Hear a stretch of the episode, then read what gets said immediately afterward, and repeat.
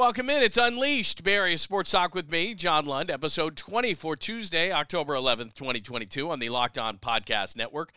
We spent so much time on Monday talking about injuries with the 49ers, we didn't celebrate the fact that it is hard to win an NFL game, and the 49ers did just that. So, non injury game review. We'll do that. The MLB Divisional Series preview, focusing on the Dodgers and the Padres. Jordan Poole's side of things. Everybody's so worked up over Draymond, Draymond, Draymond. What does Jordan Poole think of all this stuff? And one for the road. The Giants hire another 33 year old whiz kid who likes to look at computer numbers. Woohoo! A new perspective. Not so much. Let's get it going. It's time. What's happening? Thanks for joining us. John Lund with you. Unleashed Marius Sports Talk. We drop it each weekday morning. Please make sure that you listen, subscribe, tell your friends, all that stuff. You can interact any old time at John Lund Radio. I'm on Twitter, so questions, comments, attaboys. I hate this. I like that. Whatever you want to do at John Lund Radio. Uh, my day job, KNBR Radio in San Francisco at KNBR 680. Weekdays, 10 a.m. to 2 p.m. Pacific time or KNBR.com. You can stream us any old time you want to do that. We'll get the YouTube channel up. I will alert you to uh, some live streams, YouTubes, all that kind of thing. A lot to get to today on a uh, Tuesday edition of the show. Uh, Monday Night Football, and they didn't really uh, put in that I was going to talk about Monday Night Football, and we are in the Bay Area, and I know there's still a ton of Raider fans around. Uh, the game management uh, left a lot to be desired. I know that Derek Carr has a lot of fourth quarter comes comebacks, but that was just an ugly one up 17 nothing in the Raiders end up losing and they go to one and four and then Davante Adams pushes a cameraman and it was very Raider esque at the end and losing to Patrick Mahomes and the Chiefs. So a lot to get to today. We'll get into uh, the 49ers moving forward as they are on the road for an entire couple of weeks at the Greenbrier. Lots to get to. Giants have a new GM. Warriors playing. We haven't talked about the Poole side of things, so let's get to it. We got a lot to discuss, and let's start it all off as we always do in today's leadoff spot. Ladies and gentlemen, can I please have your attention? I've just been handed an urgent and horrifying news story. And I need all of you to stop what you're doing and listen. Shotgun for Mayfield. Pump hooks a pass, and he tosses it to the other team, Moseley. Down the sideline, Moseley cuts it inside. All the way. Touchdown, San Francisco.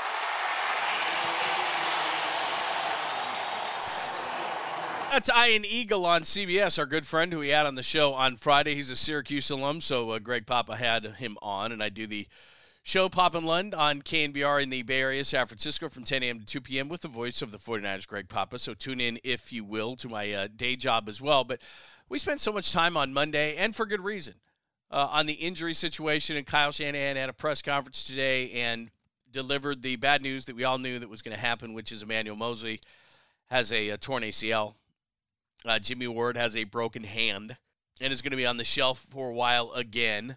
Uh, Nick Bosa tight groin, and I'm just guessing on this one. I just I know the 49ers. I know how much they value Nick Bosa. He probably won't play this weekend against Atlanta. Not that you should be worried about it, but just because it's early in the season, and I think they want to get him right for Patrick Mahomes and the Kansas City Chiefs. And then Robbie Gould has a, a knee contusion, which is a fancy word for a bruise, and I don't know if he's going to kick this weekend. They're going to bring in some kickers on Wednesday. So I, I wanted to focus, though, on non injury because this was a nice win for a number of different reasons. The Panthers stink. They fired their coach. But the 49ers defense, we know, and it could take a blow with Emmanuel Moseley out. Hopefully, they'll figure this thing out. I think the 49ers are the deepest team in the NFL, but even the deepest team in the NFL, when you lose Trent Williams, Trey Lance, Elijah Mitchell, Azeez Al-Shaair, Emmanuel Moseley, Jimmy Ward again. You know, there's a limit to the depth that you have on your on your team. But the 49ers have a ridiculous amount. So I, I think they're going to be fine. Plus, you, you get Jason Verrett maybe back at some point. He's a Pro Bowl type of corner if he can stay healthy, which is a major if. But I think we should celebrate the game, the win to an extent, because something happened in this game. They scored 37 points. Now, Mo- Manuel Moseley had a pick six, so let's call it 30 points. But if you look at what we talked about all week long with the entire league, nobody scoring points, and it's taken a month, and we're talking about new quarterbacks and new coaches. And you, you look at Russell Wilson or Matt Ryan, who have been Pro Bowl quarterbacks who could potentially go into the Hall of Fame, and they're the bottom two scoring teams, the Colts and the Broncos, and we saw last Thursday night why. Tom Brady called it just bad football, watching a lot of bad football. And most people are attributed to the combination of new quarterback, new coach, know, preseason. But we're a month into the season now. The 49ers just finished up week five, so it's time. And the whole league, who struggled with offense, all of a sudden the Jets score 40, New Orleans scores 39, Buffalo scores 38, the Niners score 40 or 37, Seattle scores 32, the Chargers score 30 and the Pats and Vikings score 29. It's the highest scoring week so far. So maybe we've turned that corner into bad, from bad football. And it's not necessarily that teams are scoring 30 or 40 plus points per game, which we saw this weekend, but there's a difference between good defense and bad offense. The 49ers have put up some good defensive numbers. They've also put up some really bad offense against Denver and some really bad offense against the Bears. And I don't want to hear about rain. You can make plays. Now, in the, in the fourth quarter of that game, you couldn't make plays, but it, it's been bad offense for the 49ers for the most part. And they came into the Carolina game averaging 17.8 points per game, which was 27th in the league. That's not very Kyle Shanahan like. So when you're the wizard like Kyle Shanahan's supposed to be, you can tell me about Jimmy not being in camp and certain guys being injured and Trent Williams being out. I, I don't want to hear any of that stuff. I want to hear you score. I want to hear the touchdown, San Francisco. I want to hear Papa's calls because you need to be scoring points. And so the most encouraging thing that came out of this game, and we're throwing injuries out, all right, because we did that so much on Monday, was that the 49ers scored 37 points, 30 offensive points. And yeah, it's the Panthers, but the Panthers' offense is horrible. The defense is not so bad. It's a middle of the pack defense. So maybe, just maybe, the offense is coming around. Now, a couple of things I do know because I do have a little bit of insight. Uh, Trent Williams has been working out and moving around the facility, not bad. So I'm not saying he's coming back this weekend, but I think the target date is Kansas City when the team returns from the two game road trip of Carolina and Atlanta and stay in the Greenbrier in West Virginia. So that's good news. Uh, Elijah Mitchell is making progress. I'm not saying it's close, but he's making progress. Uh, Deebo, who I think was pressing a little bit in the first half of the Carolina game, he got five targets, only one catch, or excuse me, one run for nine yards, pressing a little bit. You saw Jauan Jennings; he still has his drop problems. They did try to get George Kittle involved early. And even though the offensive line is banged up, I would give them credit for playing a fairly good game. I mean, Jeff Wilson went for 120 yards. So uh, good things offensively happened. I know that Jimmy's going to get criticized, and Jimmy's a roller coaster ride, not only with his play, but with the fan base. So it's, hey, good thing we have Jimmy, and then he plays poorly against Denver, and you don't like him, and clack, clack, clack, clack, clack, the roller coaster goes down and then clack, clack, clack, clack, clack plays well against Carolina. They do well on third down. The roller coaster's at the top, so hopefully it doesn't go all the way down again against Atlanta. That's just Jimmy's relationship with the fans and the organization, up and down, up and down, up and down. He's a roller coaster.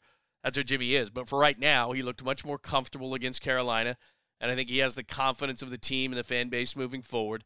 He's getting rid of the football. He's coming through on uh, third down, and in, when you have good Jimmy, that means you're running the football. And Jeff Wilson Jr. had 120 yards rushing. So good Jimmy right now.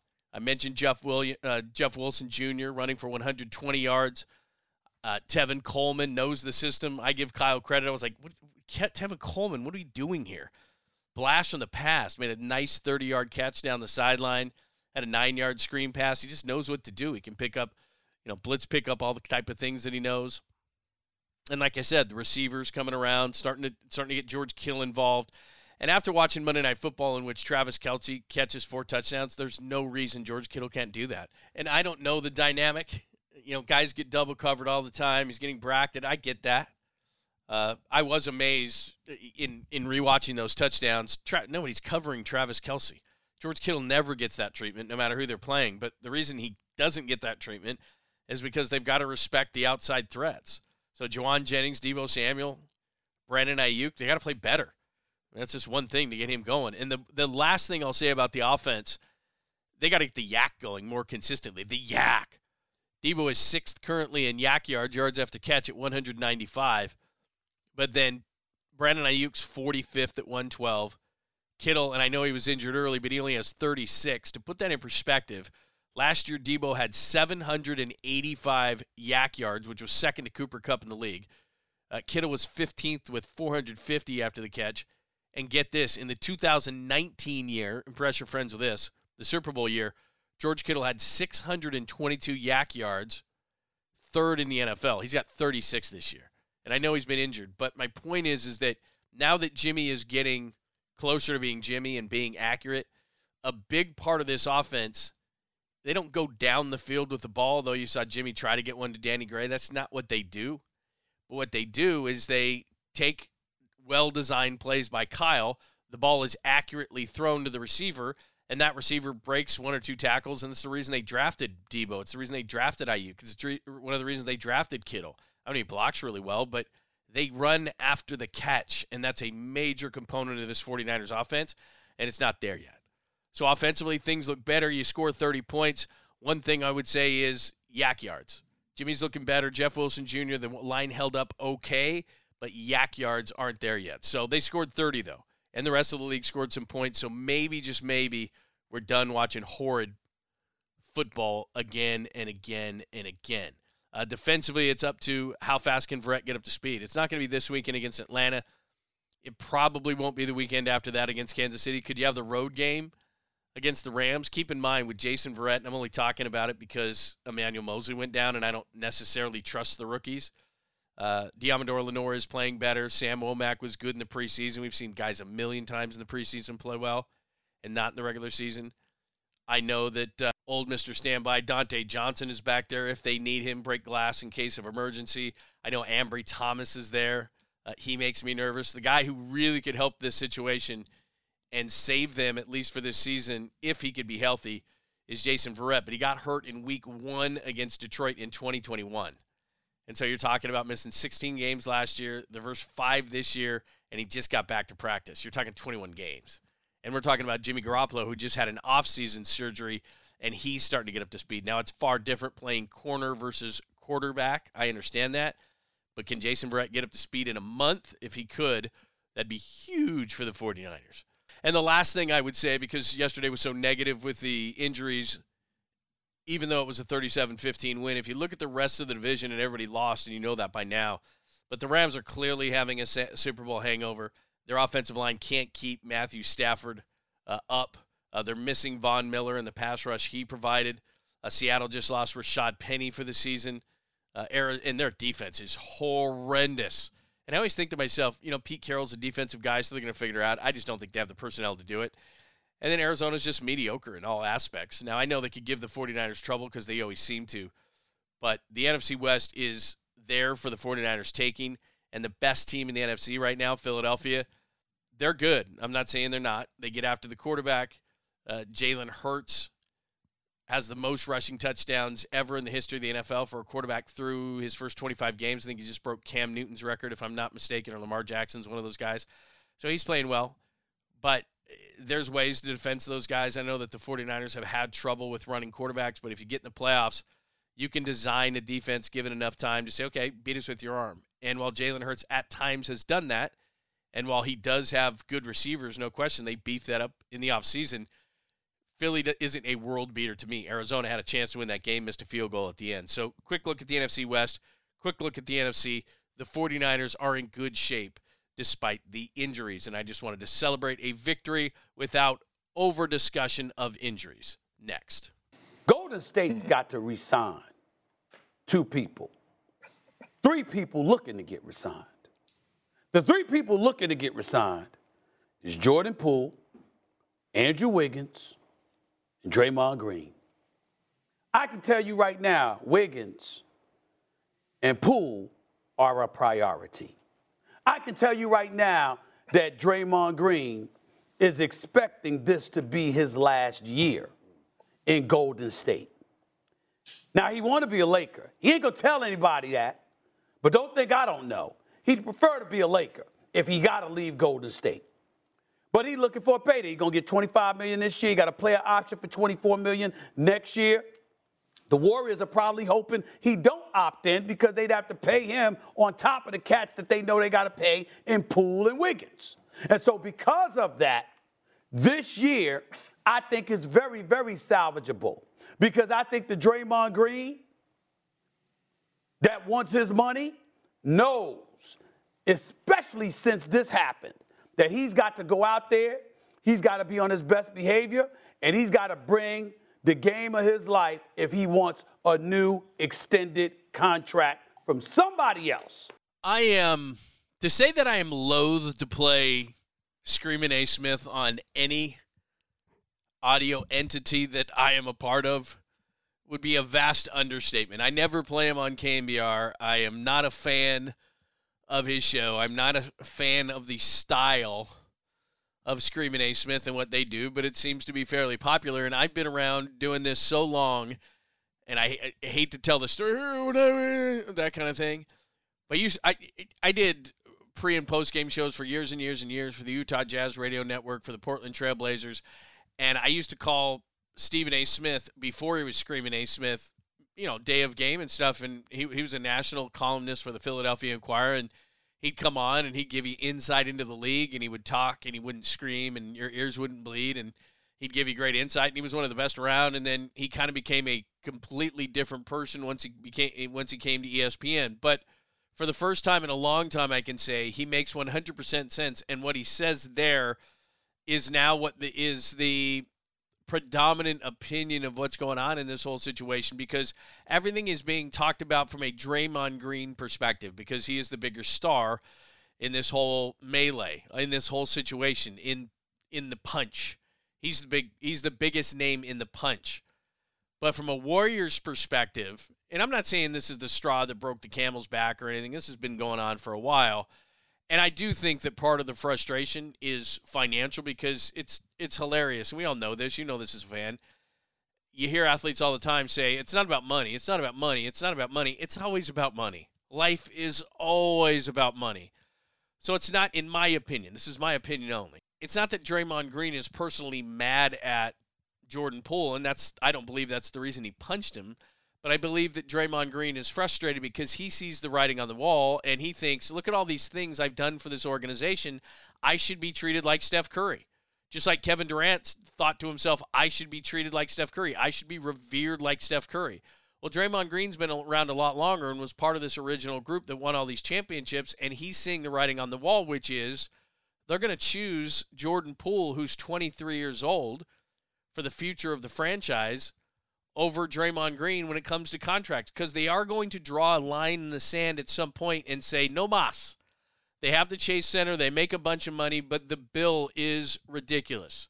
Even though Joe Lacob will never say it, even though Peter Gruber, uh, Peter Guber will never say it, the financial side will never say it. They make a lot of money. The Chase Center makes them a lot of money. A brilliant group. And you may be saying to yourself, "Wait a minute, they bought the team for 450 million. It's worth like 3 billion now." I get it. But it's just like any stock. They're not cashing it in. And it is a business, and there is a line here. Even if you don't believe there should be a line, there is a line to how much money they can give these guys. Even though it's going to be self imposed in this case, and they just don't want to pay the luxury taxes anymore. And the line will be Draymond Green. Because if you look at the direction of the organization and what they're doing, and you can use Kevin Durant in the offseason for this, yeah, the players wanted to go out and get Kevin Durant, but the team didn't. The organization didn't. Because the organization looked at it and said, look, you guys have been gone in a couple of years, and then what are you going to be left with? Well, we're going to be left with Jordan Poole and Jonathan Kuminga, hopefully, and Moses Moody, and maybe Patrick Baldwin Jr., PBJ, great name. These are the guys we're going to be left with, and we're going to build from there, and we want to keep making money and make this into a business. So we're not going to just go all in. We've already won championships, but we got to get ready for the next. Well, the next isn't Draymond Green. The next is Jordan Poole. The next is Jonathan Kuminga, who can play power forward and take over for Draymond Green. The next, still, because he's in between, is Andrew Wiggins. You heard Stephen A. Smith there. Now, one thing I would say about Andrew Wiggins is he has to do it again. Before he gets paid the big, big dollars, and he's already gotten paid big dollars, but until, uh, but before they choose him over Draymond Green unequivocally, he's got to do it again. So let's see him do it again. But Jordan Poole, there's no question. In the pecking order, he's number one. And that frustrates Draymond Green. It's not personal against him. It's not why he punched him, but he sees the writing on the wall. We all do. We've all been in personal situations. We've all been in business situations, and you see it. That guy's getting my job. I see it.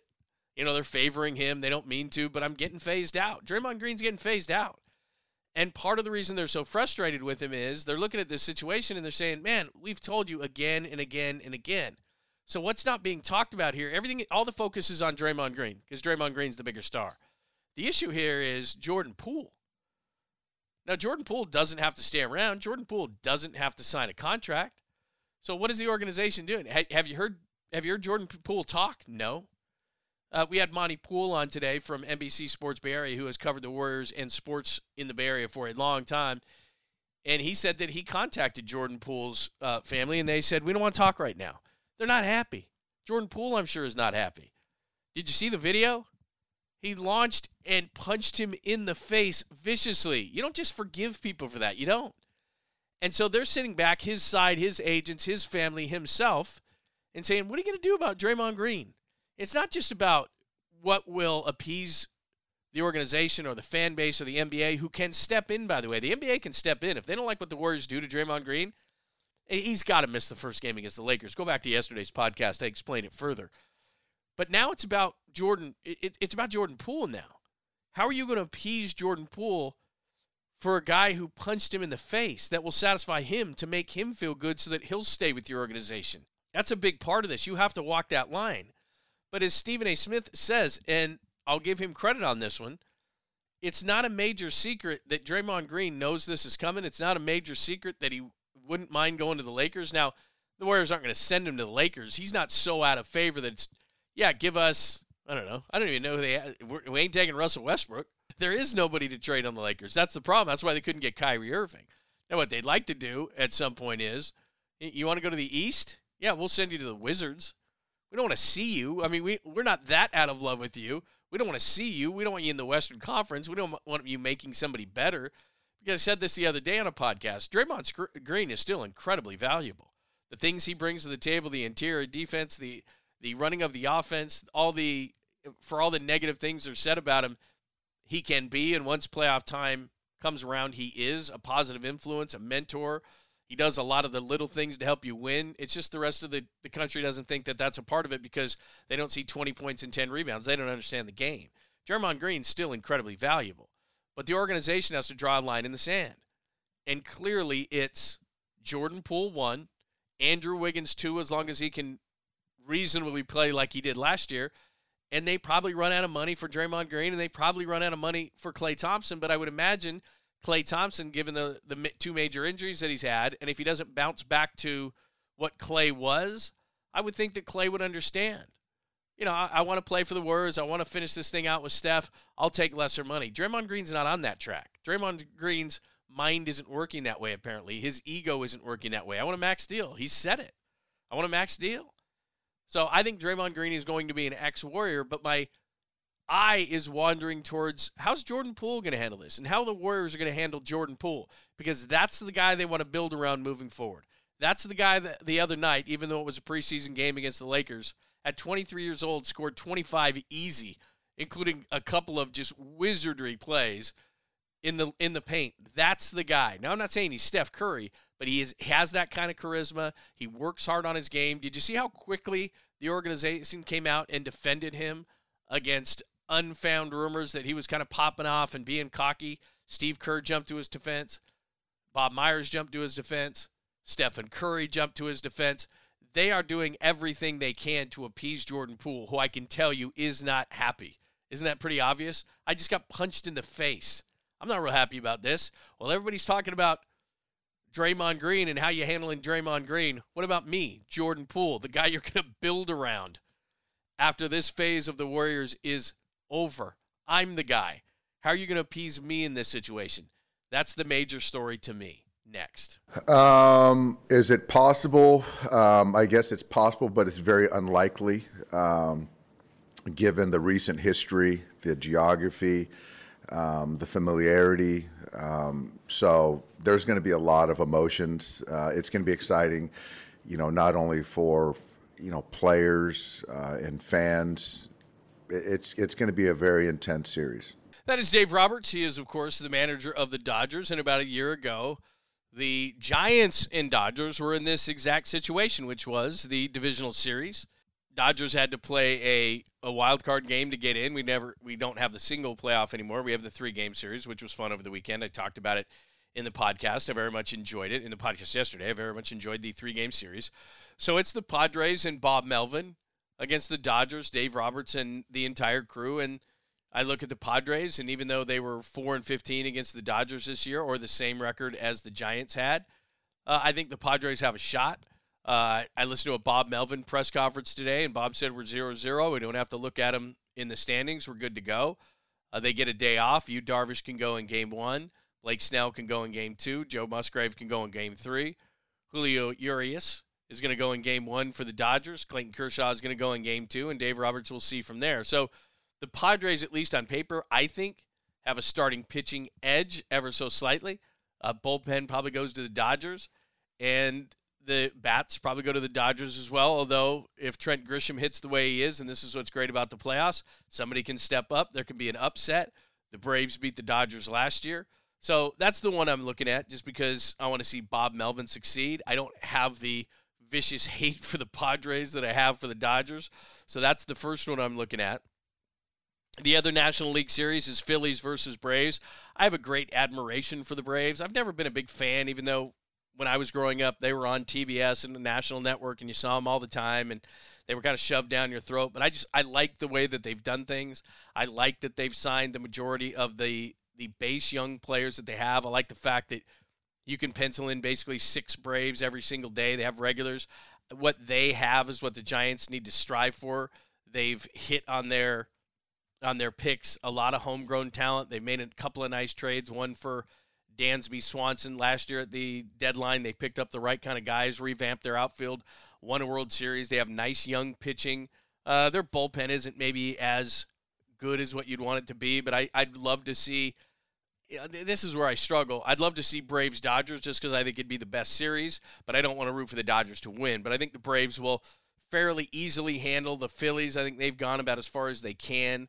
So I think it could be. I'd love to see Braves Padres. Braves Dodgers would probably be better as far as the American League is considered. Uh, I give the Guardians a ton of credit for winning those two games against the Rays. I don't think they have enough against the Yankees, even though the Yankees weren't as good in the second half. I just have to believe that the Yankees will pull through at least to beat the Guardians. And plus, I want to see Aaron Judge as long as I possibly can. He's the MVP this year. I want to see the best player play. Maybe you hate the Yankees. I don't have the searing hate for the Yankees that I do for, say, the Dodgers. And then the other series, I think it's going to be the Astros. A lot of people want the Astros to win because of Dusty Baker. I still have a bad taste in my mouth for their cheating. And I know if you're not cheating, you're not trying. But I'd like to see the Mariners, who are making their first playoff appearance since 2001, great comeback against the uh, Blue Jays. It's just kind of a the little team that could. And they have Luis Castillo in game number one. Justin Verlander, by the way, 18 and 5 the 1.75 ERA. And I'm going to talk about him a little bit in one for the road. But uh, the Astros have revamped themselves. I do have to give them this credit. They lose Carlos Correa. They lose a number of guys on their team. They lose Gerrit Cole. It doesn't matter. They just keep on rolling. And uh, there is something, as I said, in one for the road that's Giants related. So we'll get into it, and it has to do with the Astros. So if I'm picking with my heart, I'd like to see the Mariners play the Yankees in the American League, and I'd like to see the Padres play the Braves. If I'm thinking with my head, I think it's going to be the Dodgers versus the Braves in the National League, and I think it's going to be the Yankees versus the Astros. It's been fun with the the kind of the smaller teams, but I do think it's going to be the majors. I think it's going to be the big boys: Yankees, Astros, Dodgers, Braves. That's what the TV executives would like. I have liked the playoffs to this point. I said it in yesterday's podcast. The three game series worked for me. Uh, three of the four teams, by the way, were the road teams that won, and we only got to one three game series. So conceivably, the teams who won the first game in three of the four cases won. So you didn't have to play the three, but it, I like it because that's what a regular series is in baseball. You usually play three game series. So I did enjoy the first round. So anyway, that's my thoughts. I'd like to see Bob Melvin do well. I am excited for the playoffs. I very much enjoyed the first round of the Major League playoffs, and they get going again tonight. We had a night off, and now we're back. It's time for one for the road.